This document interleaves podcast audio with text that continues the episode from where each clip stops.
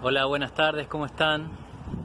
Bueno, quería hoy compartirles una reflexión acá afuera en el patio de mi casa. La vez pasada estuvimos hablando sobre el malestar que causa el uso de las redes para las relaciones, para las parejas, en el caso con los adolescentes, etc. Y lo que quería compartir es algo que, que se me ocurrió decir en ese momento y que me parece bueno hacer como un extracto y compartírselos ahora.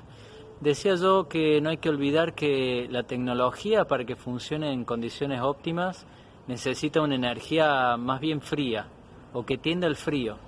Seguro que le ha pasado a cualquiera de ustedes que cuando el teléfono se está cargando, está enchufado, o cuando hay un día de calor y se recalienta mucho, tal vez empieza a funcionar mal o empieza a funcionar lento. Lo mismo una computadora de hecho vienen como unas plataformas para la notebook que tiene unos ventiladores abajo que es justamente para enfriar y que pueda funcionar mejor la máquina.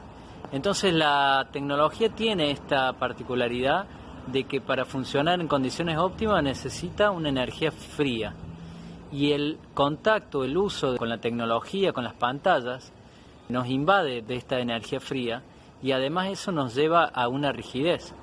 No sé si les ha pasado que se les duermen las rodillas, los pies, las piernas.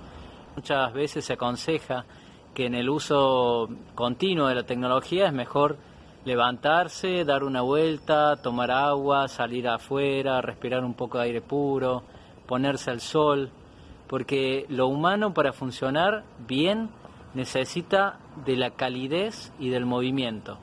La vida tiene que ver con lo cálido y lo que está en movimiento.